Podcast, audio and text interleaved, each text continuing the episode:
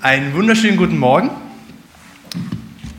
Ich freue mich sehr, heute Morgen bei Ihnen zu sein. Und das ist wirklich keine Floskel, das war nämlich bis gestern gar nicht so sicher, selbst heute Morgen nicht. Ähm, unsere Familie wird gerade von Krankheiten geplagt. Also letzte Woche war mal eine Magen-Darm-Geschichte, dann kam Erkältung dazu und allem drum und dran. Ähm, und weiß noch, gestern haben wir noch telefoniert, ob ich denn überhaupt kommen kann. Aber Gott hat es gut gemacht. Ich kann heute Morgen hier sein und es freut mich sehr, dass es jetzt geklappt hat. Mein Name, Sie haben es gehört, Alex Biskup, mit meiner Frau zusammen Missionar in Burundi. Wenn ich in Burundi uns vorstelle, ist es so besser? Wenn uns vorstelle, dann muss ich immer sagen, ich bin verheiratet mit einer einzigen Frau und habe zweieinhalb Kinder. Das Wichtige ist bei der Frau das ein einzige, weil das ähm, nicht immer unbedingt selbstverständlich ist. Zweieinhalb Kinder, das heißt, in zwei Wochen sollte Nummer drei kommen. Eigentlich müsste ich 2,9 sagen. Aber später mehr zu, zu uns und zu unserer Arbeit. Zunächst mal, und ich finde es wichtig, auch am Sonntagmorgen, als wir uns auf Gottes Wort konzentrieren. Zwei Menschen sitzen in einem Restaurant. Das Essen wird serviert, es duftet sehr lecker. Der eine senkt seinen Kopf und murmelt ein Tischgebet. Daraufhin der andere, äh, ist was passiert?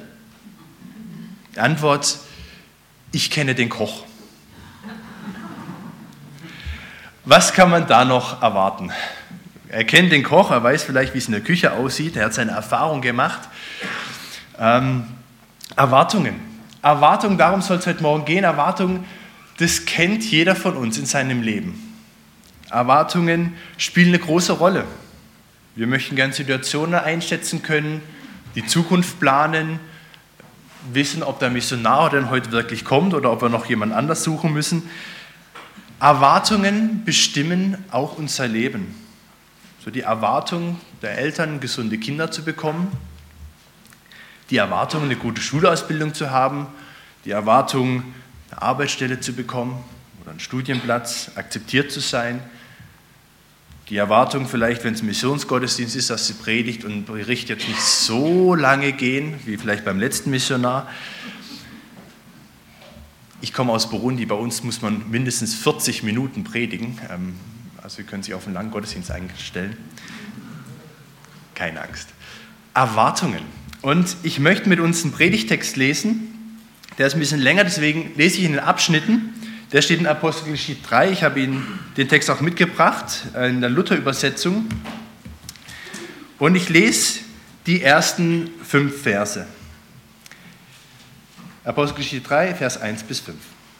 Petrus aber und Johannes gingen hinauf in den Tempel um die neunte Stunde zur Gebetszeit. Und es wurde ein Mann herbeigetragen, lahm vom Mutterleib. Den setzte man täglich vor die Tür des Tempels, die da heißt die Schöne, damit er um Almosen bettle bei denen, die in den Tempel gingen. Als er nun Petrus und Johannes sah, wie sie in den Tempel hineingehen gehen wollten, bat er um ein Almosen. Petrus aber blickte ihn an mit Johannes und sprach, sieh uns an. Und er sah sie an und wartete darauf, dass er etwas von ihnen empfinge. Unerwartet. Ein erster Punkt. Ordnung muss sein. Petrus, Johannes gehen im Tempel, neunte Stunde, mittags um drei. Auch da sieht man mal, wie ähnlich die Bibel und Burundi ist. Wir rechnen nämlich auch in andere Zeiteinheiten. Bei uns geht der Tag morgens um sechs los, also sechs Uhr ist ein, also null. Und dann verschiebt sich der ganze Tag. Neunte Stunde, Zeit des Gebets. Petrus, Johannes gehen in den Tempel, wie sie es gewohnt waren. Und da sitzt dieser Mann. Wir wissen seinen Namen nicht, wir kennen nur ein paar Schlagwörter, Schlaglichter aus seinem Leben. 40 Jahre alt, gelähmt, bekannt. Er verbringt sein Leben am Tempel, wo er Geld bittet, aber er darf nicht in den Tempel. Auch durch seine Behinderung darf er nicht rein. Er muss zuschauen, wie jeden Tag Leute ein- und ausgehen können. Und er hofft, dass sie irgendwas für ihn übrig haben. Wenn sie ihn auch nicht wahrnehmen, aber wenigstens ein bisschen was, von dem er sich was zu essen leisten kann. Was denkt so einer? Was erwartet so einer? Was hofft so einer? Er sieht Petrus und Johannes und jetzt muss man sich mal jetzt die Situation vorstellen und er bittet sie natürlich um Almosen und dann diese Worte, sieh uns an. Wir nehmen dich wahr. Sieh uns an. Und die Bibel schreibt auch wirklich, er erhofft sich was, er erwartet etwas. Was ist schwer zu sagen? Vielleicht, dass er ein bisschen früher Feierabend machen kann. Er erwartet, dass da jetzt was kommt. Eigentlich ganz normal, wie jeder andere auch. Vielleicht, dass der Klingelbeutel voll wird.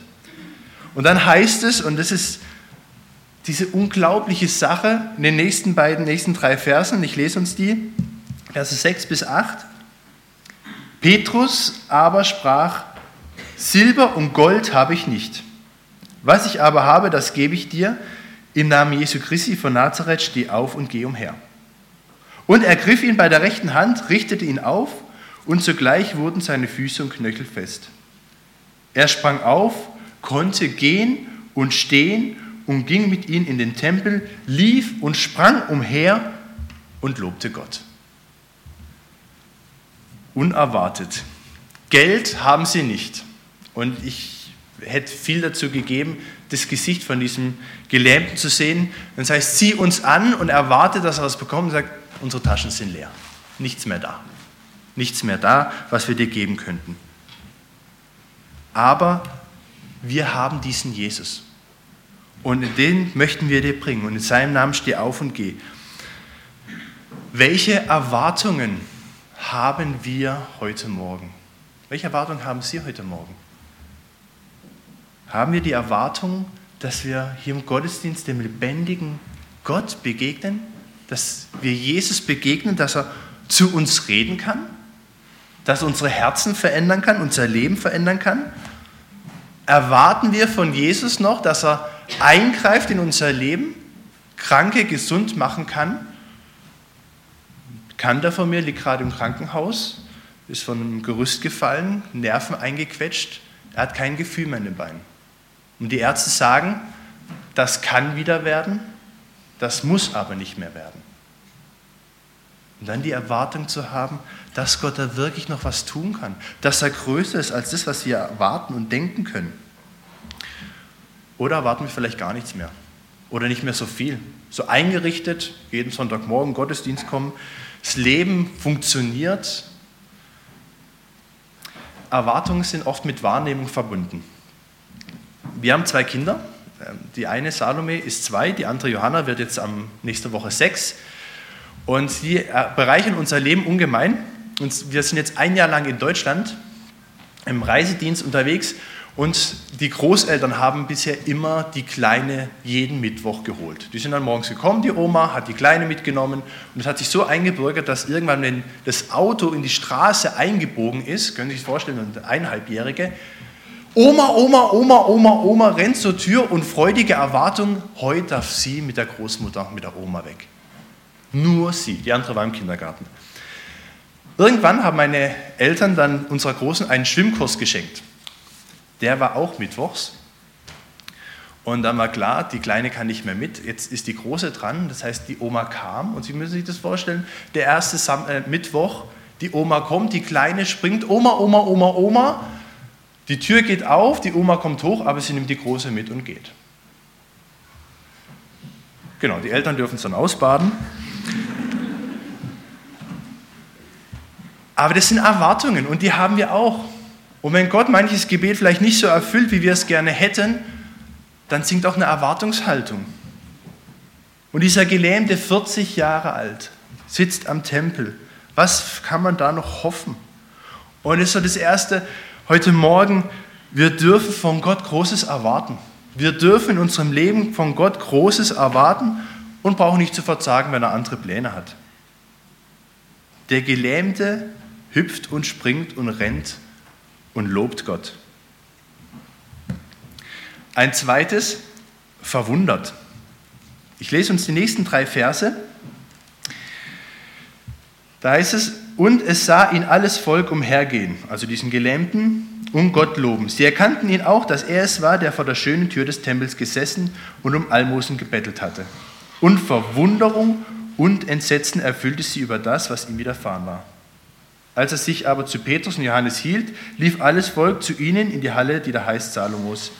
Und sie wunderten sich sehr. Sie wundern sich, sie entsetzen sich, sie wundern sich sehr. Wer Gott begegnet, der kommt ins Wundern.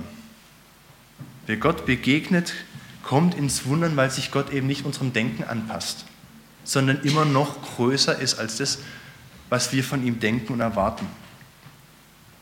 Die Juden kommen zusammen, es gibt einen Auflauf und Petrus nutzt die Gelegenheit für eine Predigt. Die lese ich uns heute Morgen nicht, können Sie gern zu Hause nachlesen. Eine Predigt, die sich gewaschen hat. Er nutzt es und erzählt ihnen von Jesus. Und an sich könnte man hier einen Punkt machen und sagen, eine schöne Geschichte. Gott heilt, Gott tut ein Wunder, man kann Großes von ihm erwarten, aber die Geschichte geht weiter. Und ich möchte unseren Blick heute Morgen auf einen kleinen Vers lenken. Petrus predigt zu dem Volk und es passiert, wie es kommen muss, die Tempelwache bekommt mit, dass da einer im Namen Jesu predigt. Dass Menschen zusammenkommen und sie nehmen ihn gefangen.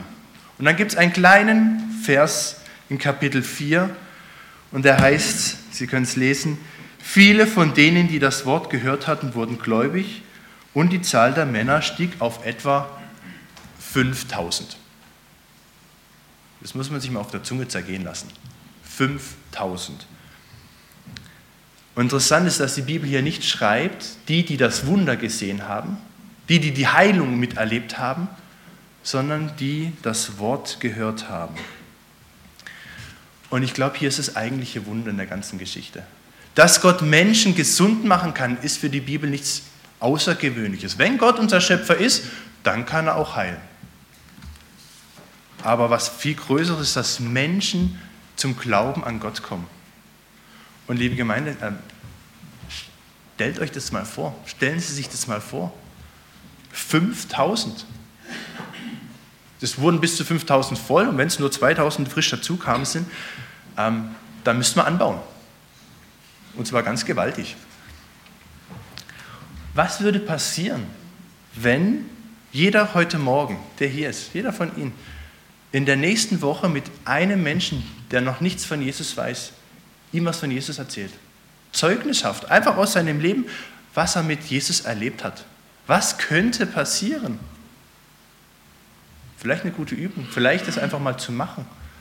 Menschen von Jesus zu erzählen. Das ist das Thema heute Morgen, das Thema von diesem Wochenende, Missionswochenende, Mission.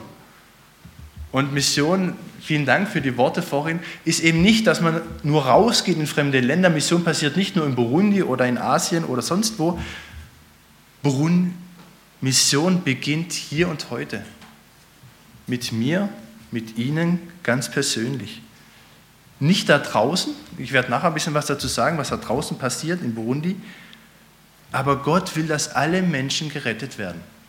Alle, auch der Nachbar, der mir die Einfahrt verparkt. Ist ja hier ziemlich einfach zu machen. Gott will, dass alle Menschen gerettet werden. Auch meine Lehrer, den ich vielleicht nicht so leiden kann. Auch meine Kollegen, meinen Nachbarn, meine Familie. Gott will es. Und deswegen die Ermutigung, hinzugehen und einem Menschen dieser Woche was von Jesus zu erzählen. Was wir erlebt haben mit ihm. Ein drittes, begeistert. Kleiner Szenenwechsel, einige Jahre später in Rom. Der gleiche Petrus, um den geht's. Die Christen sind in einer schwierigen Lage. Verfolgung ist an der Tagesordnung. Wer Christ ist, hat Schwierigkeiten, Probleme. Verfolgung legt los. Und in dieser Situation, in der Christen leiden müssen, schreibt Petrus den ersten Petrusbrief. Und ich möchte Ihnen da gern einen Vers lesen, 1. Petrus 2, Vers 9. Da heißt es, ihr aber seid das auserwählte Geschlecht, die königliche Priesterschaft, das heilige Volk, das Volk des Eigentums, dass ihr verkündigen sollt die Wohltaten dessen, der euch berufen hat, von der Finsternis zu seinem wunderbaren Licht. Das sagt Paulus über die Gemeinde. Das sagt Paulus zu den Christen. Und das muss man sich mal auf den Zungen zergehen lassen, was das denn heißt. Ihr seid ein königliches Geschlecht. Ähm, ich weiß nicht, wer von Ihnen heute Morgen in den Spiegel geguckt hat und das über sich sagen konnte. Ähm, königliches Geschlecht, auserwählt, berufen, sein Eigentum. Königliche Priesterschaft. Priesterschaft, Tempel, da sind wir wieder bei der Geschichte, wo wir vorhin waren. Der Priester, hat mal einer geschrieben, ist, das Priestertum ist die Ehre des Dienstes Gottes, also die Ehre, vor den Altar Gottes zu treten, um Mittler zwischen Gott und Mensch zu sein. Das heißt Priestertum. Das ist eine Ehre, zwischen Gott und Menschen zu vermitteln. Das ist vielleicht ein Gedanke, über den wir uns, der uns gar nicht mehr so groß bewegt dass wir Zugang haben zu Gott. Ich durfte vor ein paar Wochen mal eine Konfirmation, eine Konfi-Stunde halten zum Thema Gebet und ich wurde gefragt, was ist denn deine Lieblingsposition zu beten? Also wie betest du am liebsten? Und da haben verschiedene Menschen verschiedene Antworten. Und ähm, ich bete am liebsten beim Autofahren. Allerdings dann natürlich nicht mit Hände falten und Augen zu, aber das ist ein Moment, vor allem im Reisedienst, ich bin oft allein unterwegs, da habe ich Zeit, da kann ich laut beten, es stört niemand, was ich sage und ich kann Gott alles sagen. Und manchmal auch für den Verkehr bitten. Wir haben Zugang zu Gott. Ich weiß in der letzten Zeit, ähm, ob Sie das mitbekommen haben, in den Nachrichten ging es um eine Julia Pearson. Ich hoffe, ich spreche es richtig aus. Das ist eine Amerikanerin. Also, hat jemand mal den Namen gehört? Ja, dann wissen Sie, um was es geht. Die gute Frau war die Chefin des Secret Service. Der Secret Service ist dazu da, den Präsidenten der Vereinigten Staaten von Amerika zu schützen. Also Barack Obama, wenn der irgendwo hingeht oder zu Hause ist, ist der Secret Service immer um ihn rum und deren Aufgabe ist es, dafür zu sorgen, dass nichts und niemand in die Nähe von Barack Obama kommt, der da nichts verloren hat. Und da gab es ein paar Zwischenfälle, dass die das nicht so auf die Reihe bekommen haben. Und der Abschluss war dann, dass äh, Obama mit einem Vorbestraften im, Aufstuhl, im Aufzug war und äh, dieser Vorbestrafte noch bewaffnet war im gleichen Moment. Ähm, also so ziemlich alles, was schief ging, ging schief. Die gute Frau wurde gefeuert oder nahm ihren Hut. Aber es ist klar, zu Obama kommt man nicht einfach so hin. In Burundi, wenn man zum Präsidenten will, ist es auch relativ schwierig wenn der Präsident fährt, hat man vielleicht schon mal von Afrika gehört, dann hat er eine riesige Wagenkolonne. Also da fahren mehrere Fahrzeuge, Polizei, Militär, Krankenwagen, mehrere gepanzerte Limousinen und irgendwo da drin sitzt der Präsident, die sperren für 20 Minuten dann die Straßen und wenn der kommt, muss man so lange warten, bis der endlich vorbei ist. Auch wieder, da kann keiner ran. Und wie gut ist es, dass wir zu Gott kommen können. Jederzeit. Egal wie es uns geht und wo wir sind. Und es ist die Einladung, die wir auch anderen Menschen weitergeben können. Die Einladung, wir können zu Gott kommen. Dann ist hier von Eigentum die Rede. Eigentum, der Wert eines Eigentums richtet sich auch nach dem Besitzer, also nach dem, dem das der Gegenstand gehört. Was für die Männer? 2005 wurde ein Auto versteigert. Das hat was mit Besitz zu tun. Ähm, ein Golf, ich habe Ihnen das Auto mal mitgebracht, ich glaube, der ist es. Ähm, Baujahr 99, 115 PS, 75.000 Kilometer. Hat irgendjemand eine Idee, was das Ding wert ist? Ein Euro? Äh, vielleicht Start? Nee. Wurde 2005 versteigert. Für welchen Preis? 100 Euro. 200.000. 200.000, sehr gut. Der Vorbesitzer hat dieses Auto gekauft für 10.000 Euro, 9.500, hat es dann bei eBay versteigert und äh, die Zahl ist gut. Das Auto ging für 188.000 Euro weg. Für einen Golf, für diesen Golf, 180.000. Weiß nicht, wer von Ihnen das zahlen würde für so einen Golf? Warum? Der zweite, der Vorbesitzer von demjenigen, der es verkauft hat, ist äh, eine Persönlichkeit, die man ein bisschen kennt. das ist Josef Kardinal Ratzinger gewesen. Der wurde inzwischen Zeit Papst, ist er inzwischen ja auch nicht mehr, oder doch, also im Ruhestand.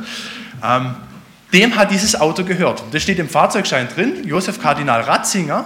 Und weil Benedikt XVI. dieses Auto besessen hat, ist es plötzlich 190.000 Euro wert. Ähm, ist übrigens wieder zum Verkauf.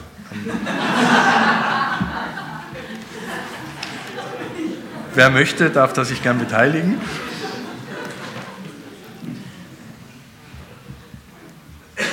Eigentum, der Wert eines Eigentums richtet sich nach dem Besitzer. Wir sind Gottes Eigentum. Sein Besitz, was ist das für ein Wert, den er uns zudenkt? Und darum, weil wir sein Eigentum sind, weil wir Gott gehören, darum sollen wir die großen Taten Gottes verkünden. Darum sollen wir hingehen und Menschen von ihm erzählen. Und nichts anderes macht Petrus. Er predigt, er schaut weg auf sie, äh, nicht mehr auf sich, er schaut nicht auf das, was passieren könnte, dass er die Nacht in einem äh, Gefängnis verbringt oder sonst irgendwas. Er spricht von Jesus. Das ist der Auftrag, den wir haben, an dem Platz, wo wir sind, von ihm weiterzusagen. Petrus konnte predigen, aber der Gelähmte, was hat der gemacht? Der ist rumgesprungen, rumgehüpft und hat Gott gelobt. Hat gezeigt, ich kann gehen, Gott hat mich gesund gemacht. Dort, wo wir sind, dort, wo Gott sie hingestellt hat, können wir Gott groß machen und andere Menschen zu ihm einladen.